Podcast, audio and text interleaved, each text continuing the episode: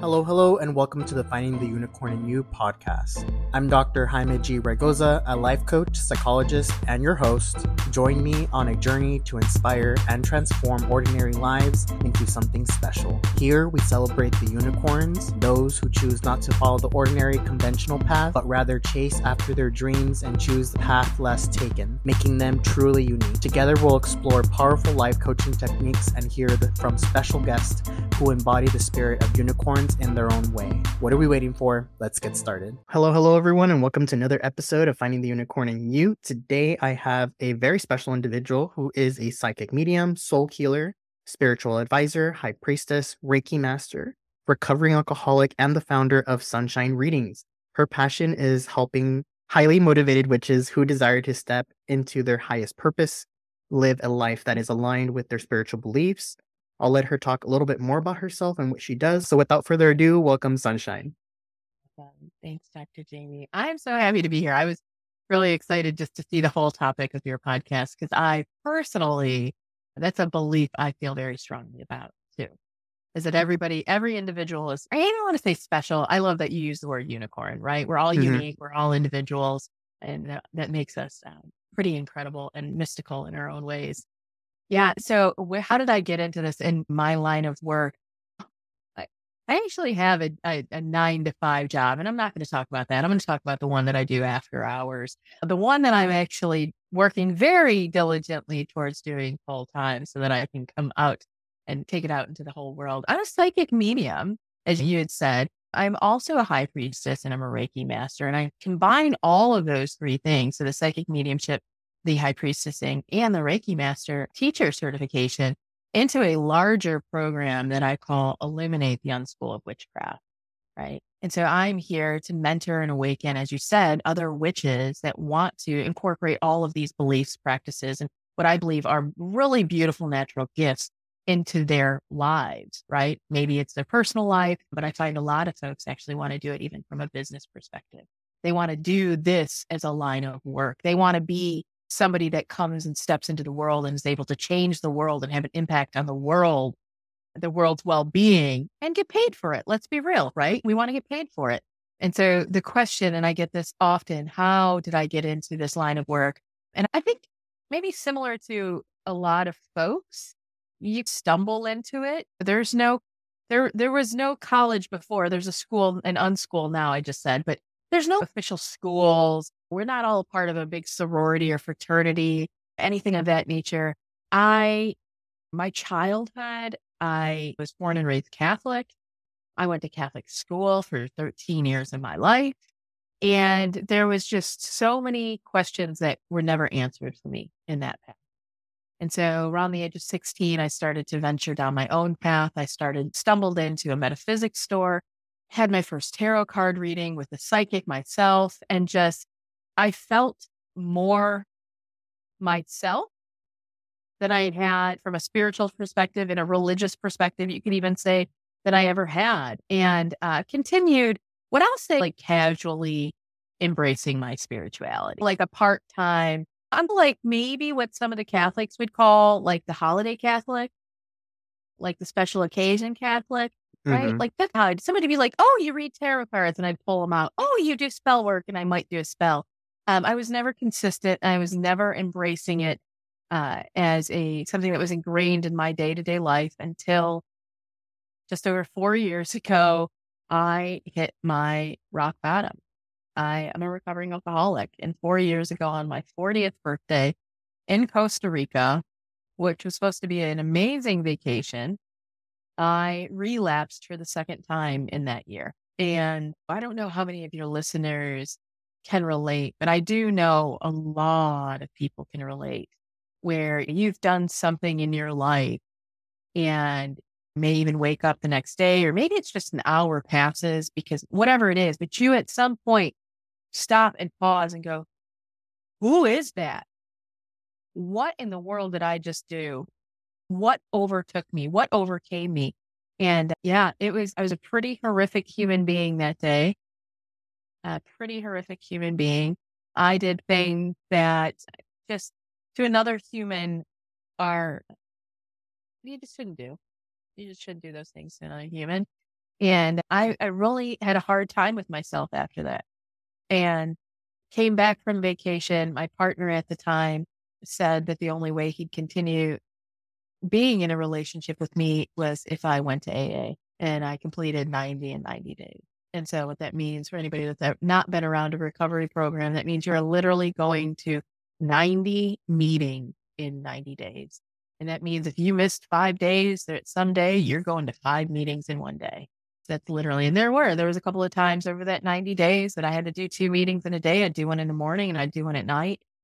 Um, and that's just how it was. And I spent a lot of time crying for probably six months, a lot of crying, right? Just not just the tears from the shame and the guilt of what I'd done when I hit my rock bottom, but just all of the tears from the shame and the guilt that I never paid for them many years. Yeah. After sitting at those tables for 90 days, I was probably about four months. I probably had another 30 in there. So it's probably at 120 days. And I just, it was feeling a little bit better. I was feeling a little bit more hopeful. And sitting around and looking at the table, these folks, a lot of them would talk about going to church and they would talk about their spirituality. Recovery is a spiritual program. It really doesn't matter which recovery program you walk into, there are still spiritual principles that are being introduced and talked about. And I wanted a church, but I didn't know what was going to make sense. I didn't know, but I knew I hadn't been picking up the tarot cards regularly in a long time. And I knew that one of the things, one of the kind of tenets of recovery is being of service. And there I was, January 20th, 2020, four months pretty much almost into recovery, just a couple months from the pandemic and the whole world shutting down. And I decided to fire up a Facebook page so I can go live once a week and give away free reading. So you asked, that's a very long way to answer your question. How did I get into this? Uh, that's it, right? I was born and raised Catholic. I became a, a witch along the way. I admitted I was an alcoholic, hit a rock bottom, and turned to my spirituality, which somehow or another gave birth to this beautiful business. I love that. And first of all, thank you for being so vulnerable with us and sharing your story. I think most of us can say that is very impressive because that's something that you have to keep going on and on. It's not something that you just like, oh, I got a certificate, I got my coin, I'm good. Now I can live my life. It's something that you're working on every single day. And it shows the amount of strength, the amount of endurance, like the mental, physical strength that you have. So I, I applaud you for doing that and for being able to vocalize it. Because by by ta- by talking and sharing your story, you're giving inspiration for others who may be on day one or may be debating if they want to go on day one to tackle that challenge. Yeah. And I had a couple of day ones. And if you've ever sat around some tables, you'll hear that a lot of us have day ones, multiple day ones. And there's the sentiment of like, just keep trying, just keep coming back. It doesn't matter. Doesn't matter if you're perfect, right? It's not about perfection, it's about the progress. Uh, and, and, yeah, it's, I had, and I'll tell you this, this, Dr. Jaime, it was crazy.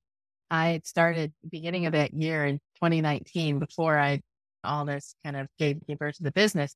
I set forth to do 90 days without drinking. I was like, oh, it's a new year, right? And some of your folks may have listened, maybe listening. I know you're going to release this later and may, may have made this. They may have made at the beginning of the year, may have made this. I'm going to stop. I'm going to do dry January. That's a really popular. Same thing, dry October. FYI, if any of you that are listening to this, October might be coming up. I think this is supposed to release right before October. You've got another shot. The big deal in the sober community, another dry October. I did it and I committed to 90 days and I told people about it and I had conversations and I talked about it and I started to explore. And on day about 83, you talk about like alcoholism, addiction is so sneaky and conniving and deceptive and manipulative. It is like the worst narcissistic abuser you could ever have.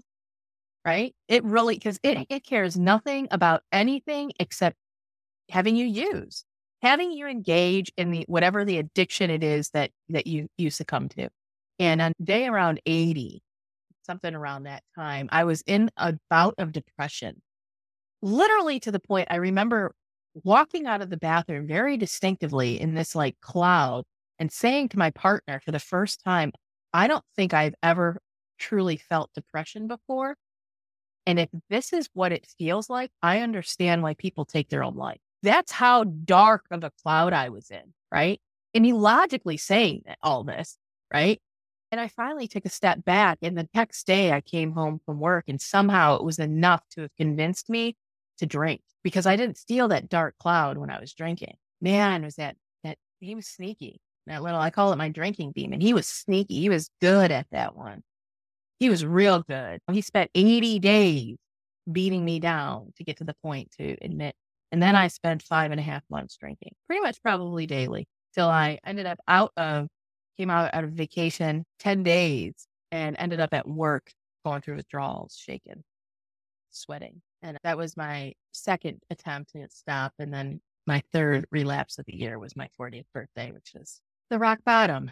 Yeah, it's wild how how hard it is to do something good for yourself. It really is. And I'm not even just saying addiction. If you are not used to that, if you are not practiced in that, if you were not taught that, if you were not mirrored that, if you were not shown how to do that as an adult, our ability to take care and do something good for ourselves hard. It, uh, it completely is. And our brain is naturally wired to look at the negative side of life. And with social media, with what we're taught in culture, and we're always taught it's not what we do well, but what we don't do well.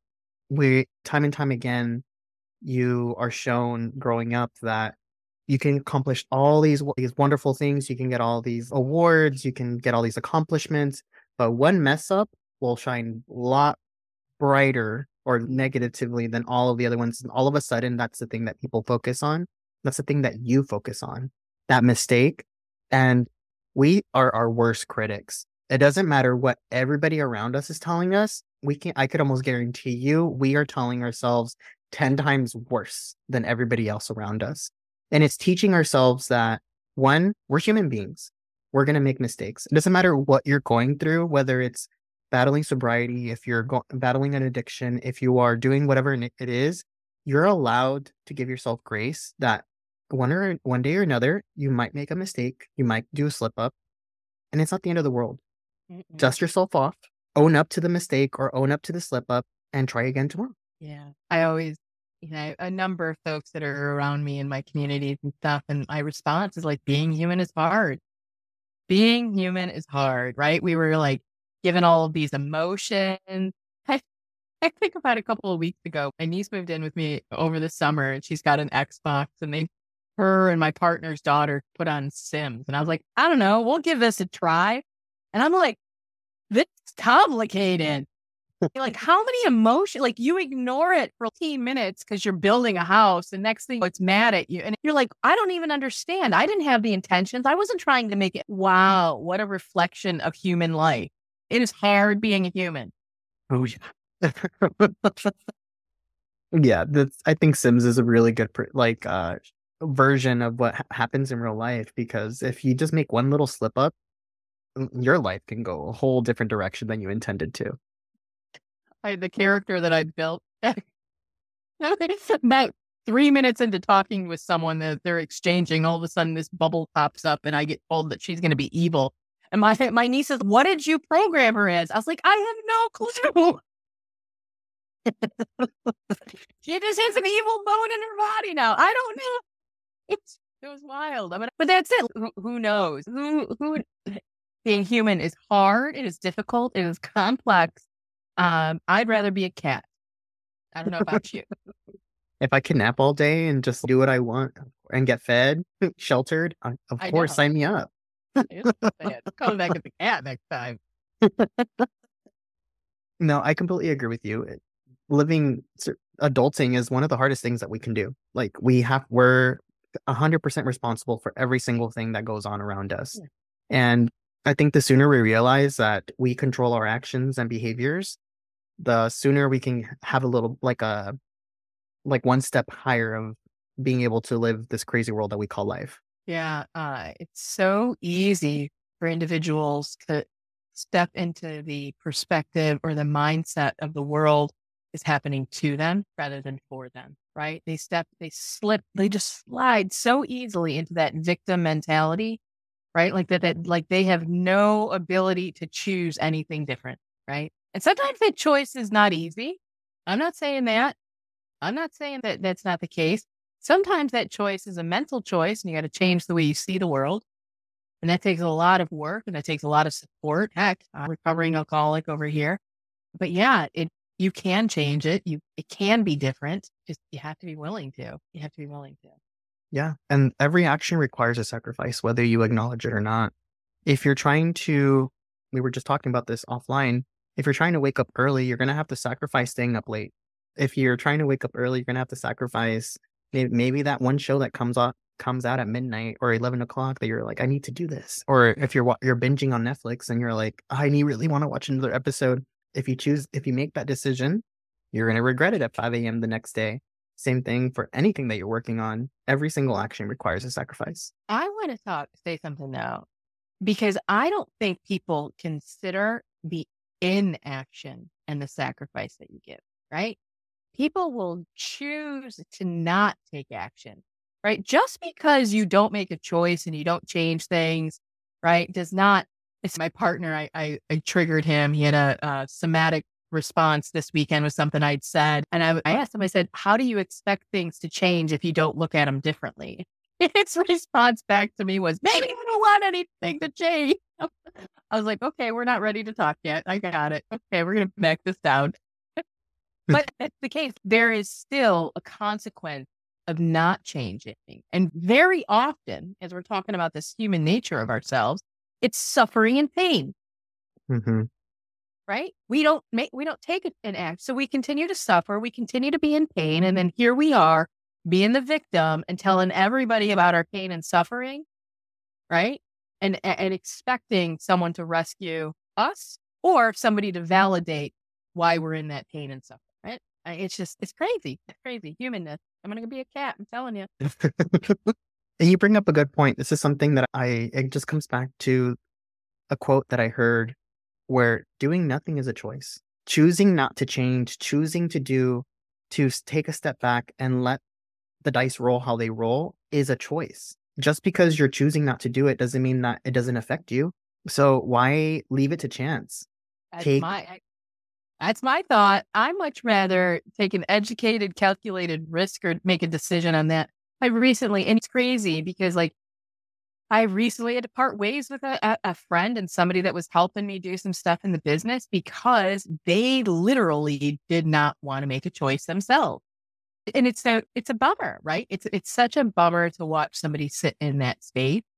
I'm sharing a bit about the recovery. I believe even if people aren't addicted to substance, I believe there are a lot of people that are addicted to the drama and the chaos that encompasses codependent relationships, codependent thinking, all of that. They're they're like accustomed. They need it. They crave it. It's not they get into a healthy situation and it, it's a panic. It's an absolute panic. Yeah, I did I didn't know that we were going to venture down this path, and I'm so excited. I love like these kind of deep how oh, the yeah. human how the human works. Oh, same here. I can talk about this forever.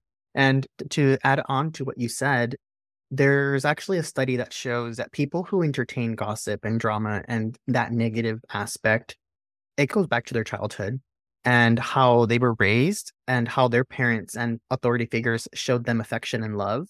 So if you were to show them that you were doing good things and whatnot and they ignored you, but every time you did something bad or you told them a piece of information that was gossip towards somebody else, or if you notice that's the way your, your parents connected with each other or with their neighbors, it's a learned behavior.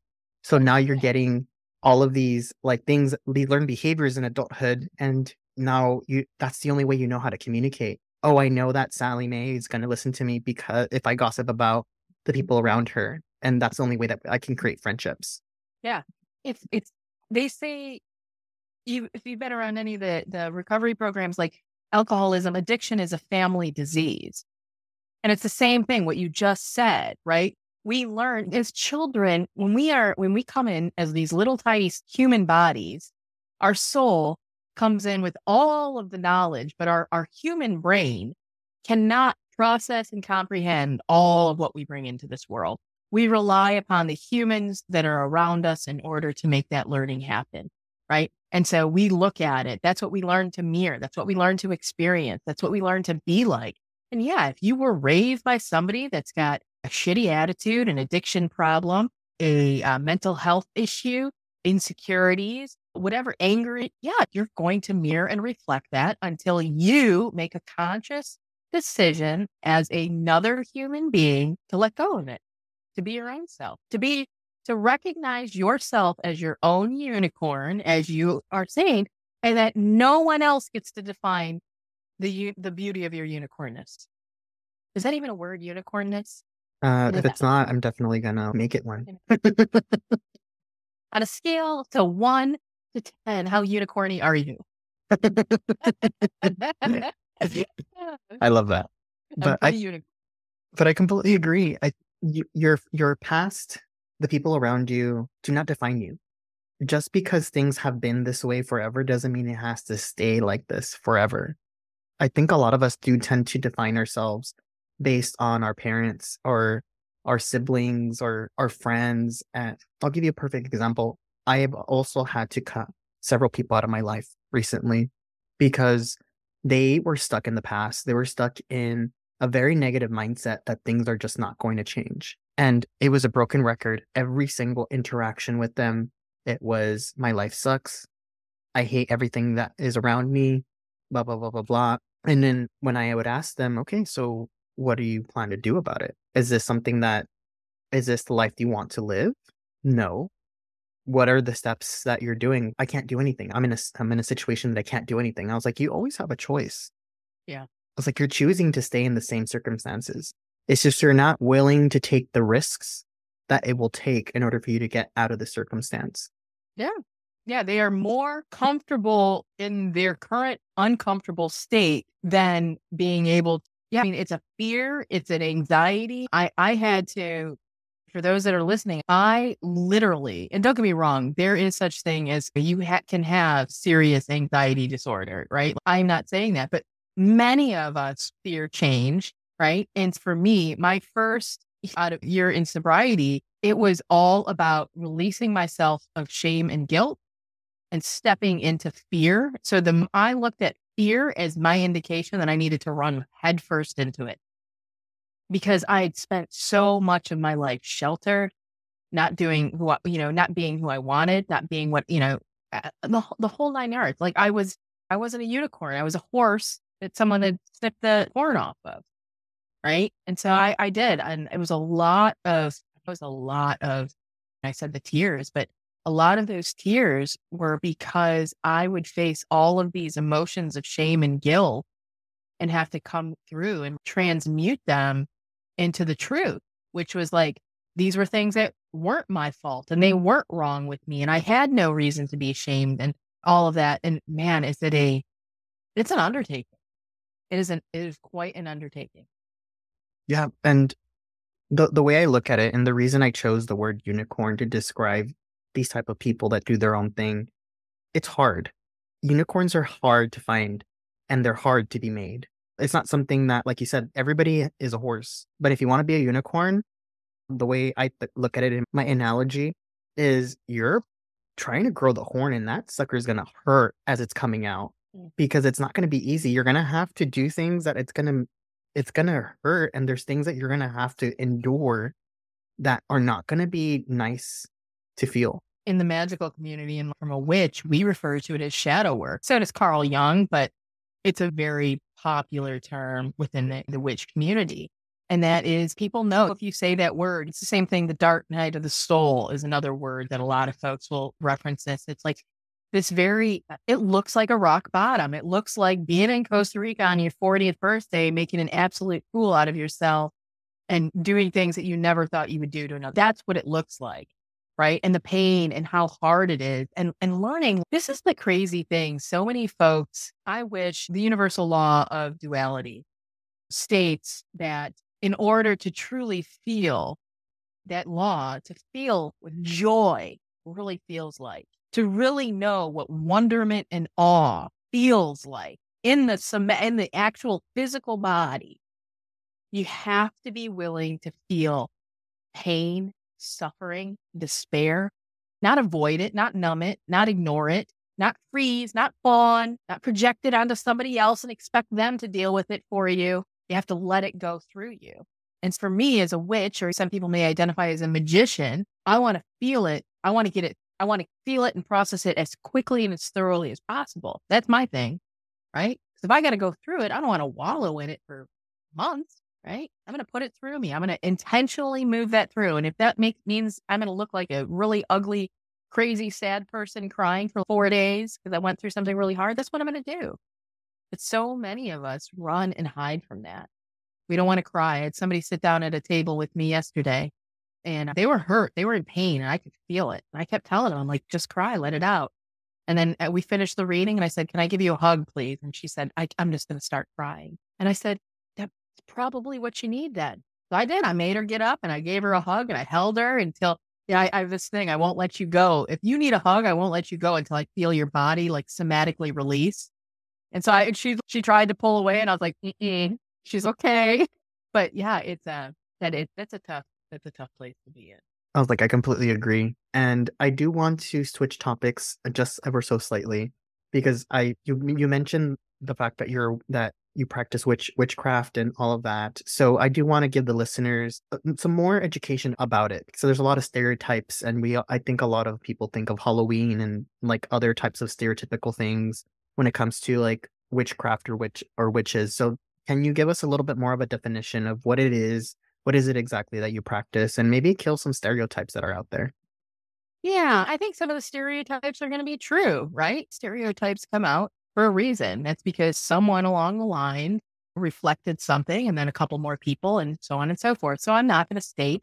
And if you were to talk to any other witches, they may have a different definition, right? Once again, I believe we're all unicorns and we can all have a different perspective in how we see things my own personal philosophy and what I uh, teach and mentor and uh, coach on is that witchcraft involves three pillars the pillar of psychic abilities, the pillar of magic, and the pillar of healing. And so, from psychic abilities, we can talk about any type of psychic abilities, intuition, precognition. I don't like the word fortune telling because fortune is just a weird thing. Akashic record reading, remote viewing, talking about anything of that nature. So think about all of anybody that's watching. If you've ever watched the Long Island Medium, you've ever watched John Edwards was back in the day, uh, Tyler Henry, Chip Coffey. If you've ever watched like a psychic or a medium, guess what? I believe that those individuals are witches. They just probably don't identify as that, right? They have the powers though. Magical ritual is all around, very much so around alchemy, is more so what I practice. I do a lot of alchemical work. And alchemy is the the belief that you could turn lead into gold. And in the personal, it's taking our hard stuff and turning it into beauty. So, as I said, that shame, that guilt, and transmuting it into the truth, right? That's what alchemy is. But there's also a bunch of spell work as far as being able to manipulate the energies around to bring about like manifest law of attraction. Anybody's ever watched The Secret, anybody's ever done The Secret, any of that kind of stuff, then you're a witch. Here's, you know what I love magical ritual stuff born and raised Catholic. I have never seen a more magical ceremonial ritual than a Catholic mass. I just haven't. I just, I really haven't. It's, it's so much so that the order, the Golden Dawn, right? This mm-hmm. whole big secret order actually did a Gnostic mass that's married right, right off the Catholic mass. It's just crazy. So there's all of that, but then there's all of the healing too. And so very much more for me. And I think a lot of the folks that identify, that truly identify as witches and are willing to bring it out to public. The reason why is because they're here. We're here to be healers in this world. Way back in the day, the witches, the shamans, the medicine men, and the medicine women, there was one in every community, and they were the doctors. They were the midwives, right? They were the individuals that if you had an earache, you would go to, that if your child had a cough, you would go to they were the healers. And so this can be through literal modalities like Reiki. I'm a certified Reiki master. It can be through, uh, there's all sorts of other energetic uh, healing modalities that are out there, but it can also be through food, nutrition, herbs. So think about all of these individuals that you get these. It's so funny how much witchcraft creeps into our life and people just don't realize it. If any of your listeners have has some doTERRA, right? They're putting some lemon drops in their water. Hello. You're doing magic That's that's some witchcraft stuff right there. You ever drink a cup of chamomile tea to help you sleep at night? Hello, witchcraft there. That's what that is. We just don't want to recognize it. And it has been. There was very, there's a um a lovely book. I think I actually have a chapter left. Uh, um, I wish I could remember the woman's names, but the, the author's name, but the title of the book is Waking uh Waking the Witch. And she does this phenomenal job exploring the history and the story of the witch throughout the years and how it continues to show up and has very often been manipulated based upon the societal kind of story of what's going on at that time. So, mm. yeah, as far as what I do, all of that. I'm a psychic medium. I'm a high priestess. I lead magical ritual, usually monthly, if not even more than once a month. I'm a Reiki master. And so, a lot of the work that I do one on one with clients involves a lot of healing. And I do that both from a, a Reiki perspective, but I work with a lot of herbs and I will do healing ritual as well. I love that. And the reason I like to bring this up is because a lot of people tend to stay away from it because of fear of the unknown. They don't know what it is. So I like to shine light on things that are people don't really know or understand and teach them something new because it's not as something as that is evil or or bad or anything like that. And these most recent years I've learned learned and what crystals do and like all of that with the energies and whatnot. I've also dabbled into tarot card reading, so I've learned how to do it, and I do readings on my own all the time. And it's not something that I'm trying to manipulate the future or I'm trying to do that, but more it's a guide for me for the day and kind of what I want to do. It's that alchemy. So a lot mm-hmm. of folks that use tarot cards for personal purposes are doing it for that alchemical reason. They want to see something that they don't clearly see, right? That's your psychic ability and they mm-hmm. want to bring it into the light and in order to put it to use or transmute it, right? So if you get a card pulled that says, Hey, if you don't have, if you're gonna have a shitty attitude, you're gonna have a shitty day. You're like, I need to watch my attitude today. And it's so funny. I want to get this. This is why I, I said this from a fortune telling perspective, which is like a joke. The likelihood that people can actually predict and tell, like from a fortune perspective, is very low. And so I like to think that what we have, there's something that's referred to as the Akashic records. There's this theological belief of the Akashic record. Akasha is a Sanskrit word, I believe. And this is a theory. I call it the, the soul's choose your own adventure book. Right. So imagine your soul has this gigantic choose your own adventure book. Everything in your past, everything in your present, and everything in your future, all written into it. And that means from this point in your life moving forward, there are many paths. Every single choice and decision you make eh, can send you down a different path. So, how in the world, set of scenarios, I can tell you where what the problem. I think I lost you for a second. Out of certain pathways, I could tell you what to avoid. But oh yeah, that everybody has their every soul, every human, every soul has their own choose your own adventure book. Right? It's the Akashic record is the written record, or the etherically written record of your past, present, and future. And what I was saying is fortune telling or predicting what path, right? It's just not, it's not the wisest use of a psychic time. And the probability that they're going to actually hit is just relatively low, right? It can happen, but it's relatively low because every single choice that you make throughout the day, from what time you may get up, to, like to what time you can go to bed, and even those kind of simple can change what ends up happening. And so, even from a psychic ability perspective, when I work with clients, there are certain ways that I guide and advise them to even ask questions because predicting the future is not always the wisest. But if you can get information that will help send you down a higher path, a higher vibrational path, that's good information. I like that.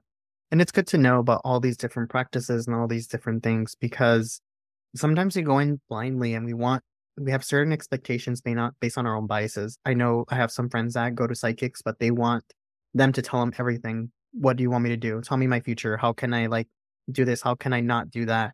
But you have to go in with the right knowledge of what is possible and what is the borderline not possible. And, and eh, eh, I, I talk to so many psychics and they're they'll do it. They'll tell you that, but it's not going to be helpful. It's just it's not valuable information. And so as I teach and I I, I coach folks, there's two things. It's the two C's. You have to make sure that they leave with clarity and, and comfort, right?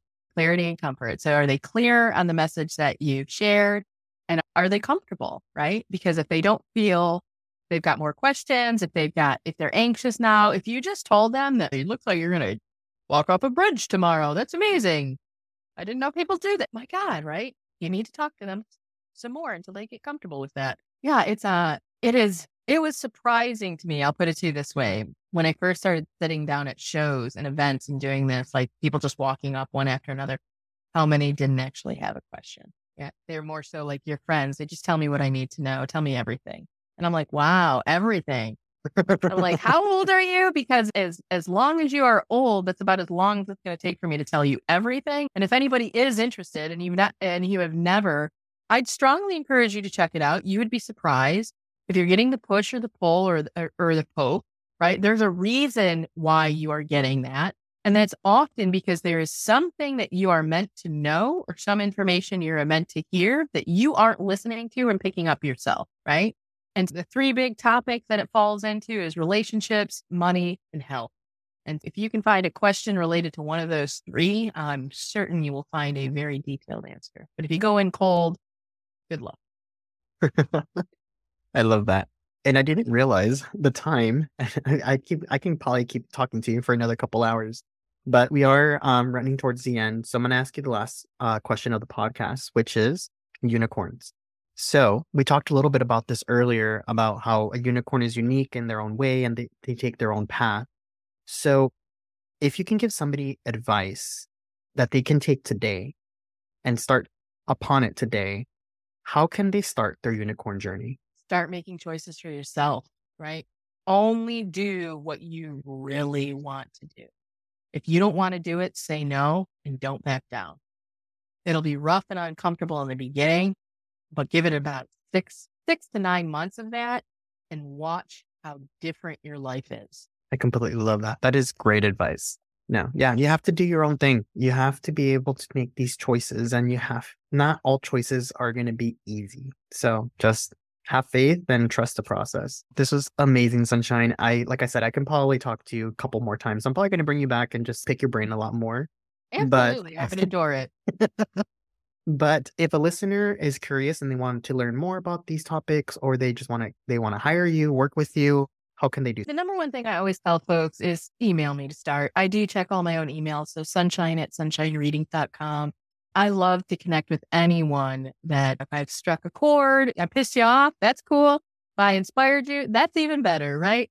All is good. Let me hear it. If you want to find me on the web, you can find me on Facebook, Sunshine Readings on Instagram, sunshine underscore readings, and the website itself is sunshinereadings.com. So definitely look forward to some of your listeners coming my way. Awesome. Thank you so much. And listeners, as a quick reminder, if you actually go to my website at raygoza-consulting.com, go to the Unicorn Wall of Fame, you'll actually see Sunshine on there on the on the Wall of Fame. And if you click on it, you'll see her bio and uh, kind of summation of what she talked about on here. And you can also find the links um, there alongside the show notes here. But a quick reminder for everyone episodes come out every day, every Friday at 7 a.m. And don't forget to leave us a five star review. Sunshine, this has been a pleasure. Thank you so much. And until next time. Thank you for listening to the Finding the Unicorn in You podcast. I truly appreciate you listening, and I hope you enjoyed this episode and gained valuable insights. If you like what you heard, please subscribe to our podcast and leave us a review on your favorite platform. Keep listening, keep learning, and keep growing. Until next time, this is Dr. Jaime G. Raygoza signing off.